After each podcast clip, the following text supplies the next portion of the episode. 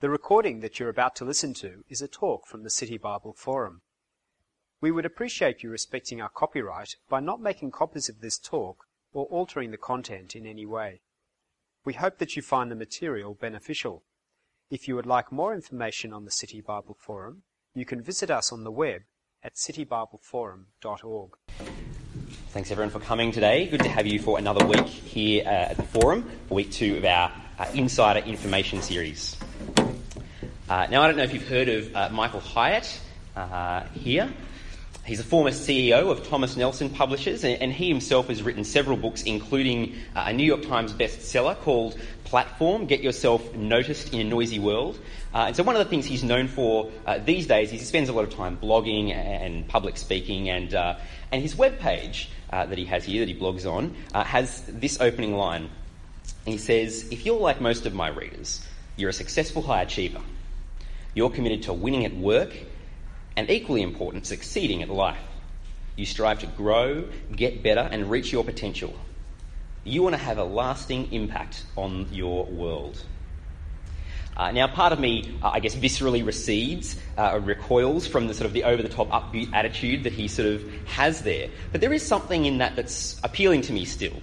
Uh, you know, I, I, would still like success. Uh, I would still like to do well. I'd like to grow, to, to sort of get better, to make a lasting impact. There's, there's resonance there. Uh, and I've had a look through his webpage, and he actually has a, a, a lot of helpful things to say about, uh, about leadership and about productivity, uh, those sorts of things.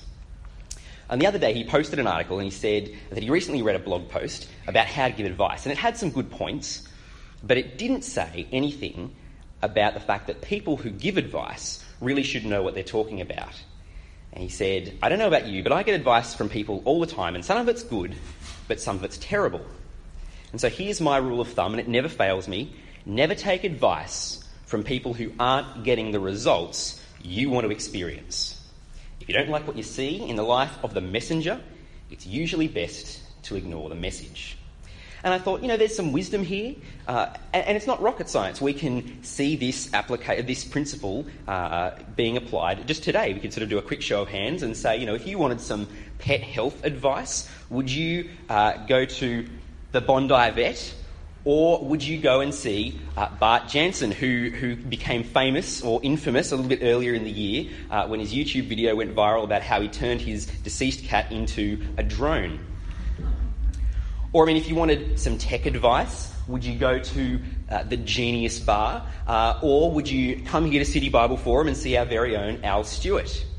Uh, I know which one I would prefer. Um, I'd say that if he was here as well, just, you know. or if you wanted financial advice, you know, would you go and see uh, Glenn Stevens, uh, Governor of the Reserve Bank of Australia? Or would you see Chopper Read, of course, with Sydney property prices the way they are, if I want to get into the market, maybe Chopper Read's my only hope. Uh, but generally, there's a good chance that if someone's advice is going to land you in prison, it's probably not the best advice to be following. So, if you wanted to succeed at life, who are you going to take advice from? That's, that's the question. Because it's probably not going to be someone who's the leader of a cult, uh, who has a message that's uh, at odds with the mainstream of society, someone who's been thrown in prison for actually living out the message that he's you know, teaching, someone who even looks like they might die in prison uh, for holding on to their beliefs. But that's the situation that Paul, who wrote the letter that we're looking at today, is in. Uh, and in the passage today, he, he's actually got some advice uh, or a command to the people who he's writing to. Um, and I think it's actually advice that's just as relevant for today. It's a perspective that as we'll read through the letter, it allows him to uh, rejoice even in the midst of a life that looks like uh, it's fallen apart and hit rock bottom. And so we're going to look at this in three points today, there on your outline. Uh, we'll see that Paul in prison uh, is making an impact. We'll look at where Paul in prison ends. And we'll look at uh, the advice to follow from Paul in prison. Uh, but before we get stuck into those points, just a, a, couple of things to note by way of orientation in, in case uh, you're new uh, or in case you're visiting or, or you missed last week. Um, this couple of months in the forum, we're looking at a, a part of the Bible called Philippians. Uh, so it's a letter written by this man called Paul to a group of Christians uh, in the city of Philippi. There it is, just on the on the south coast of Greece. There, There's some of the ruins of ancient Philippi, which were which Paul was writing to. Uh, and so it's also worth noting that we mentioned there it's from one Christian to a group of Christians. So, one person who follows Jesus to a group of people who follows Jesus. So if, you're here today and you don't consider yourself a follower of Jesus, uh, welcome. We're really glad to have you along.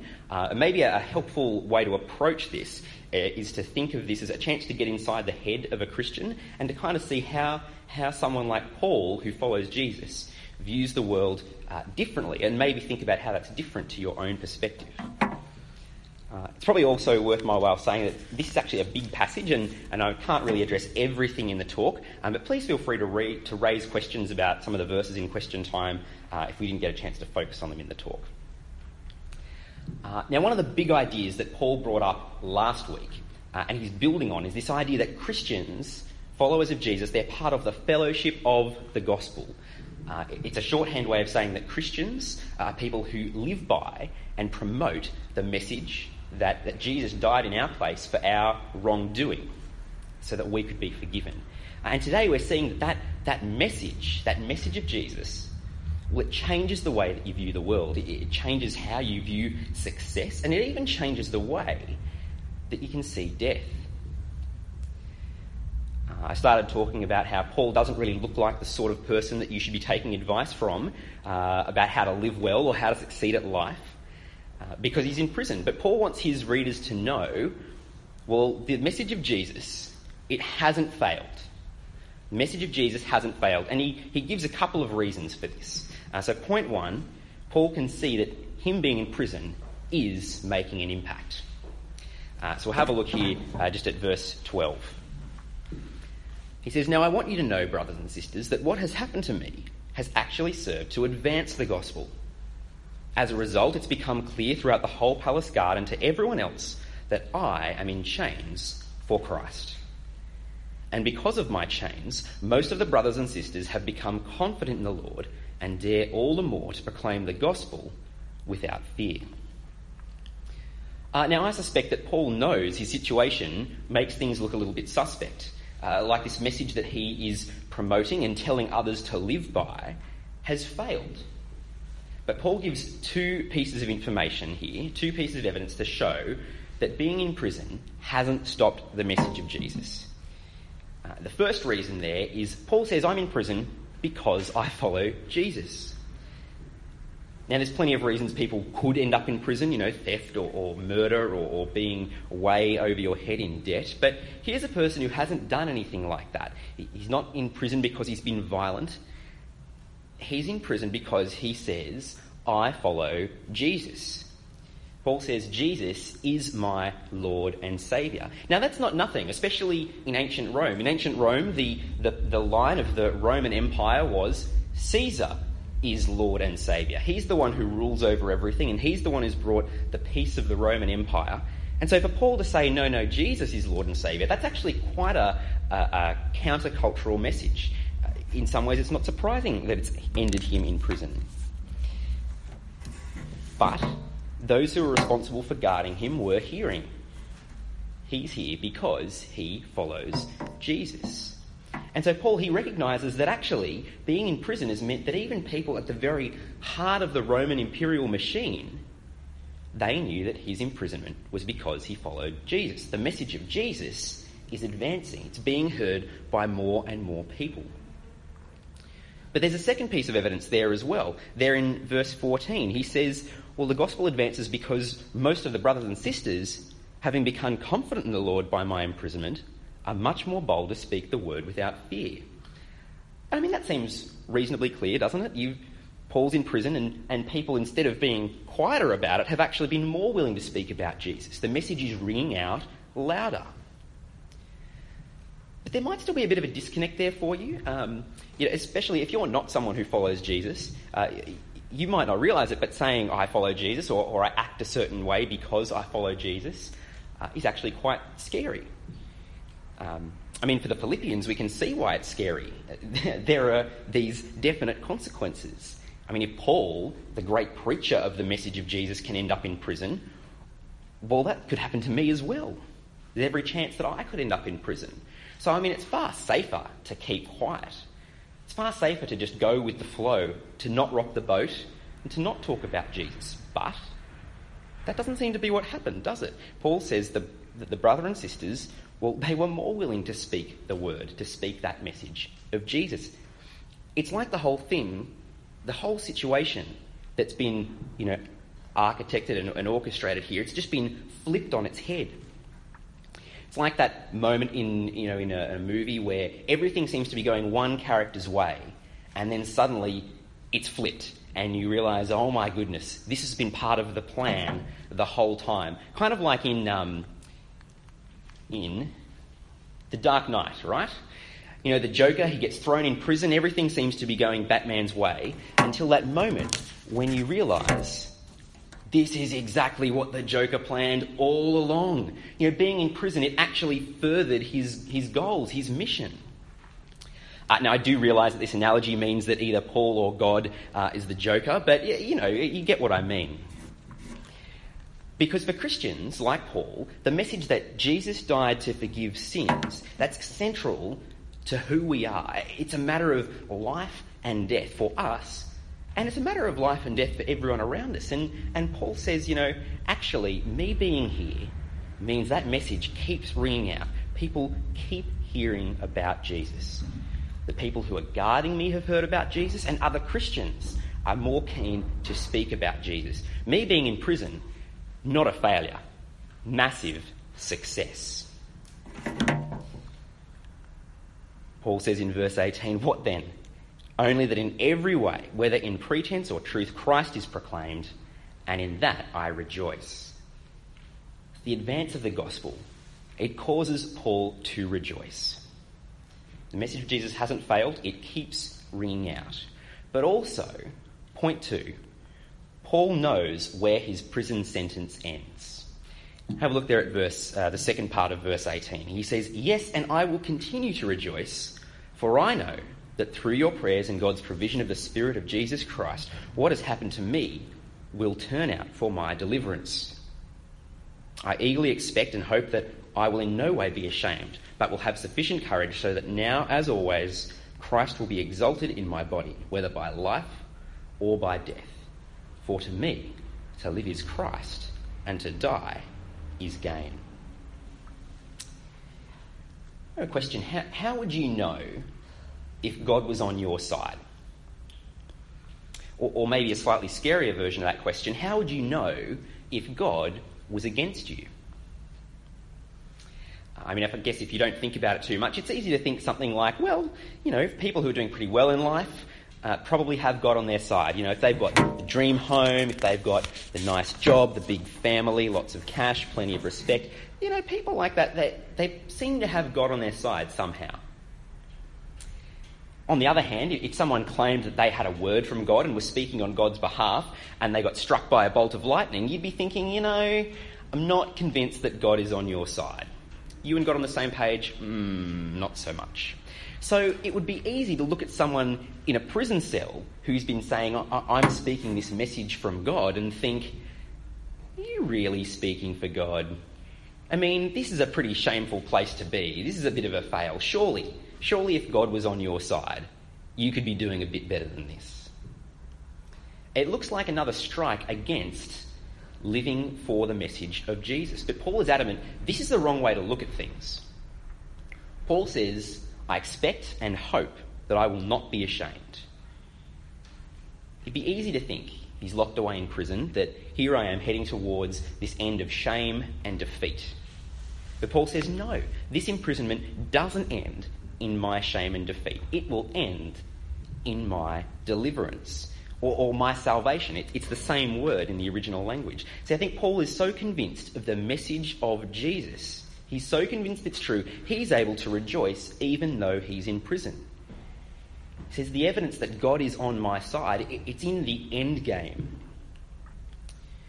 So the message of Jesus, it says, All people everywhere are sinners. It's true of me and of you. We're all sinners and we stand facing God's anger. But Jesus died in our place to take the punishment we deserve. Now, now if your worldview says, we're born, we live a few years, have a few laughs, and then we die, and that's it, then, then you can see why Paul, in his situation, is really just not worth listening to. But the message of Jesus says actually, Jesus didn't stay dead, God brought him back to life, and to eternal life. And if you trust in Jesus, then, then you have eternal life as well. Eternal life with God in heaven. And so the message of Jesus, it, it pans back our view of the world and says, life is so much bigger than just what happens between birth and death. The message of Jesus says there is eternity to consider. And it, it's that eternal perspective that the message of Jesus gives to life that we live that shapes how Paul views the world and it shapes his attitude to being in prison. So now he actually views his imprisonment as well as his life and even death in light of that message. So he can even say uh, in verse 23 I'm torn between the two. I desire to depart and be with Christ, which is better by far, but it's more necessary for you that I remain in the body. Uh, I don't know when you last caught a Sydney ferry, uh, but when I do, one of the things that always fascinates me is watching the deckhands uh, sort of tie the ship to the dock uh, and then untie it again and, and push off. Um, and and that, that's kind of the idea that Paul is getting at in that word depart. It, the word in the original language, it was kind of used around the docks. It, it basically meant to untie the moorings and push off from the dock. It was that last step that was necessary to take before you moved on to your next destination. So Paul's desire is to, you know, unloose the moorings, to, to go and be with Christ, where he knows he belongs, where he knows he's going. When you think about what we know about Paul's situation, well, it's not that surprising that that's what he would want. In another part of the Bible, Paul's described what uh, following Jesus was like. And he said it's involved being whipped, beaten, stoned, like with stones, not, you know, shipwrecked, living a life of danger, toil, hardship, often hungry and thirsty, it's really not that surprising that Paul desired to depart and be with Christ. But despite his desire, he said, Actually, I'm committed to being here to help you keep going. He's so committed to the message of Jesus going out, to seeing people live that message out in their lives, that he's going to keep going to encourage them to keep going. So you can see how information it changes how you view the world.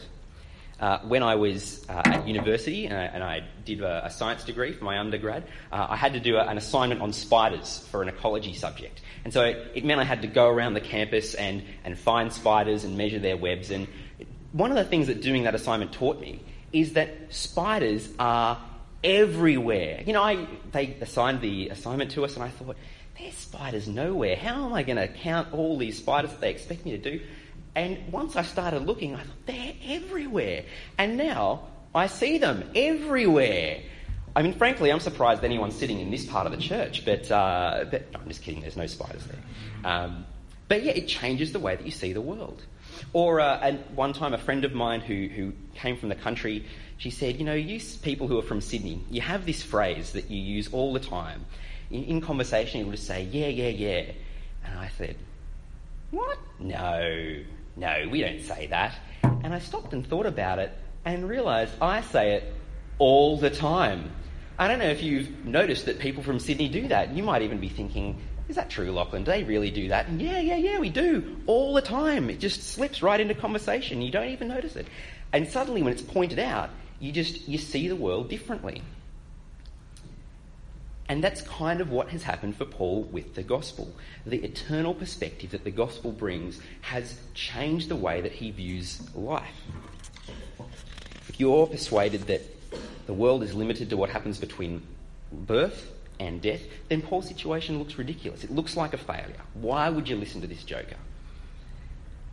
But if you've got an eternal perspective, and it's all about following Jesus and holding on to that message, well, then actually, Paul can say, no, no, this is success. This is where we are meant to be going. So Paul wants his partners to know that this message of the gospel, it hasn't failed. It's still getting out into the world. Being in prison hasn't stopped it. And actually, the salvation that we have is a certainty, no matter what things look like now. And so, because we know that this message is solid, we can listen to Paul's advice with confidence. Paul says, you know, life might seem pretty rough, but keep going. Keep on going. He says there in verse 27 whatever happens, conduct yourselves in a manner worthy of the gospel of Christ. Then, whether I come and see you or only hear about you in my absence, I will know that you stand firm in the one Spirit, striving together as one for the faith of the gospel, without being frightened in any way by those who oppose you. This is a sign to them that they will be destroyed, but that you will be saved, and that by God. For it has been granted to you, on behalf of Christ, not only to believe in him, but also to suffer for him, since you are going through the same struggle you saw I had, and now hear that I still have. See, that the message of the gospel, it impacts the way that Christians relate to each other and keep going. Uh, we've heard about some of the pictures uh, that Paul uses in his letters, uh, and his letter here, and, and this is kind of the last big one for the passage today, and that's of a Roman military unit. Now, sometimes military language can seem hostile and aggressive, but I don't think that's the flavour that Paul's really going for here, because, I mean, after all, it's shaped by a life worthy of the gospel. I think what he's going for is the idea of, of unity, of working together like a Roman military unit had to. Except instead of fighting for Rome, they're contending for the message of Jesus and, and working together as a unit to keep going, to keep holding on to the gospel and keep holding out that message of Jesus. So Paul exhorts them stand firm, strive together, don't fear. And Paul, he, wants to hear that they're striving, they're standing firm in the gospel. And that no matter what opposition they're facing, they're striving together, side by side, with each other for the gospel. And you know, it could be a scary sight for the Philippian Christians. Uh, surrounded by people who oppose them, knowing they could end up in prison, they could suffer for persistently follow, uh, following Jesus. But Paul says, don't be afraid. And actually, he says, as you work together as a unit, that's a sign for you to remember that you will be saved.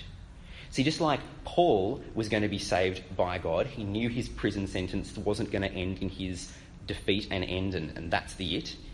He says, just like that, God will save you as well. And as you guys work together, that's a sign to remember that fact.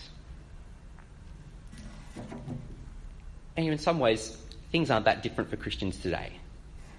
Uh, if you take the message of Jesus seriously, uh, you're a bit of a weirdo. You're out of step with the way that the world around you thinks. The world around us uh, doesn't share our beliefs, and they may laugh, they might jeer, they might pressure us to shift from the solid ground of the message of Jesus, to stop following Him. Now, we might not be at the point where we're being thrown in prison for following Jesus or, or for sharing the message of Jesus, but there can still be consequences. It might mean things get awkward in your workplace or, or that you don't get ahead as fast as you otherwise might.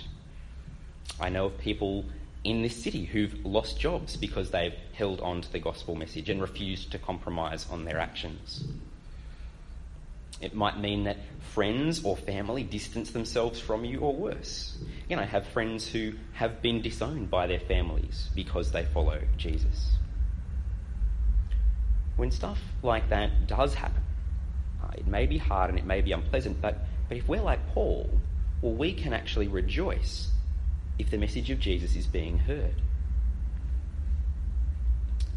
Following Jesus can be really hard. We, we can be made to feel ashamed and foolish by people around us because we refuse to keep our head uh, down and keep saying, no, following Jesus is important. But if, if we trust Jesus, if we follow Jesus, well, then we know that because of his death and resurrection, our sin has been dealt with in whatever situation we're in, whatever we face, the end point isn't shame and defeat. The end point is life with Jesus in heaven.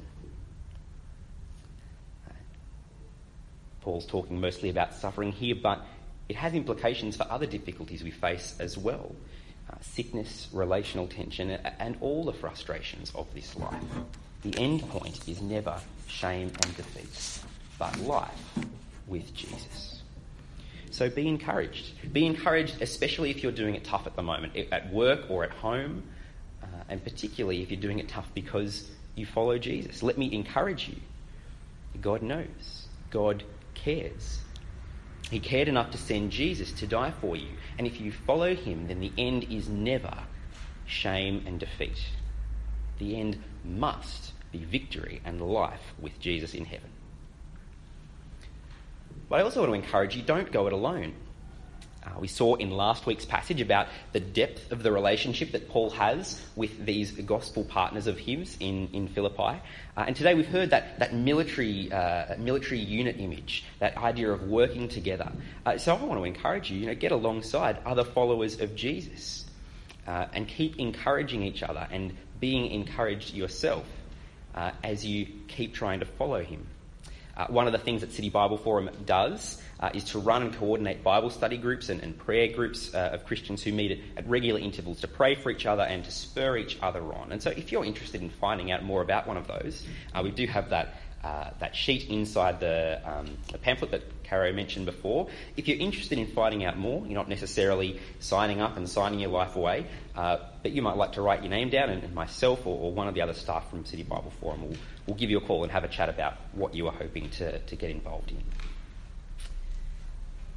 There may well be costs to following Jesus.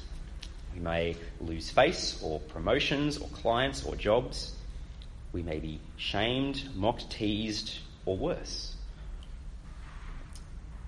But we've been reminded in this passage that even if that's true, if we follow Jesus, like Paul, we have the ability to rejoice. To rejoice that the message of Jesus is getting out and people have the chance to hear about him and what he's done.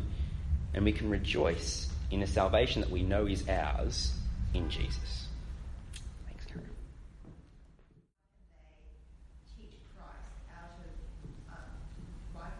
Yeah, that's a really good question. So just for the just for the recording, so the question was uh, around verse 15 and 17, and the people who are preaching out of envy and rivalry. Uh, what's going on there, and how can they be doing that? So exactly what that looked like, uh, yeah, good question. It's really hard to know because Paul doesn't actually go into it in detail. Um, I think the, the implication from the passage is they, they're teaching the gospel message. They're, they're not teaching a, a false message about Jesus. Uh, whenever that happens in other letters, Paul is quick to clamp down on it and say that's not right. So they seem to be actually teaching the message of Jesus uh, faithfully in that sense. Uh, yet there seems to be something about the way they do that where it's they're not actually as interested in the people they're serving, they're more interested about building themselves up. Uh, now, we don't know exactly what that looked like, um, but uh, I think the, the implication is Paul can say, actually, if the main game is the, the message of Jesus getting out, it's still good that the message of Jesus is getting out. Uh, these people can keep on doing that. But it's interesting that as you go through, he doesn't actually uh, commend that approach, and in fact, he steers the Philippians away from it. Uh, so we've even seen in today's passage, Paul says, you know, he longs to be with Christ, but actually, it's more necessary that I stay in the body for your sake. So he's actually invested in the Philippians and them growing and advancing. Uh, as we keep working through the letter as well, we'll see uh, in a couple of weeks the examples of Timothy uh, and Epaphroditus. And again, these are people who Paul says, you know, they, they care about you and they care about, uh, about the message of Jesus. And so the difference seems to be um, one group is actually is preaching the message of Jesus, and, and that's a good thing. People are still hearing about Jesus and having the chance to be saved. But actually, their interests are a bit more selfish, and that's not something he wants the Philippians to emulate. So I think that's that's the difference there, um, as far as we can tell from the passage. Yeah, I'm just wondering how, how those people are stirring trouble. Yeah, again, it's a tricky one because he doesn't really articulate it clearly. So is it, you know, is it that they've um, you know, they've sort of set up their own, they've got their own sort of churches that are a little bit different to him, and, and they're sort of thinking, oh, if I keep preaching more and more, it's just going to make life difficult for Paul or something. Not sure. Uh, yeah, he doesn't actually spell it out. There seems to be some way in which they're thinking, oh, I can, in me doing this, I'll make life harder for Paul. Um, he doesn't spell it out. But it does seem to, that does seem to be the intent.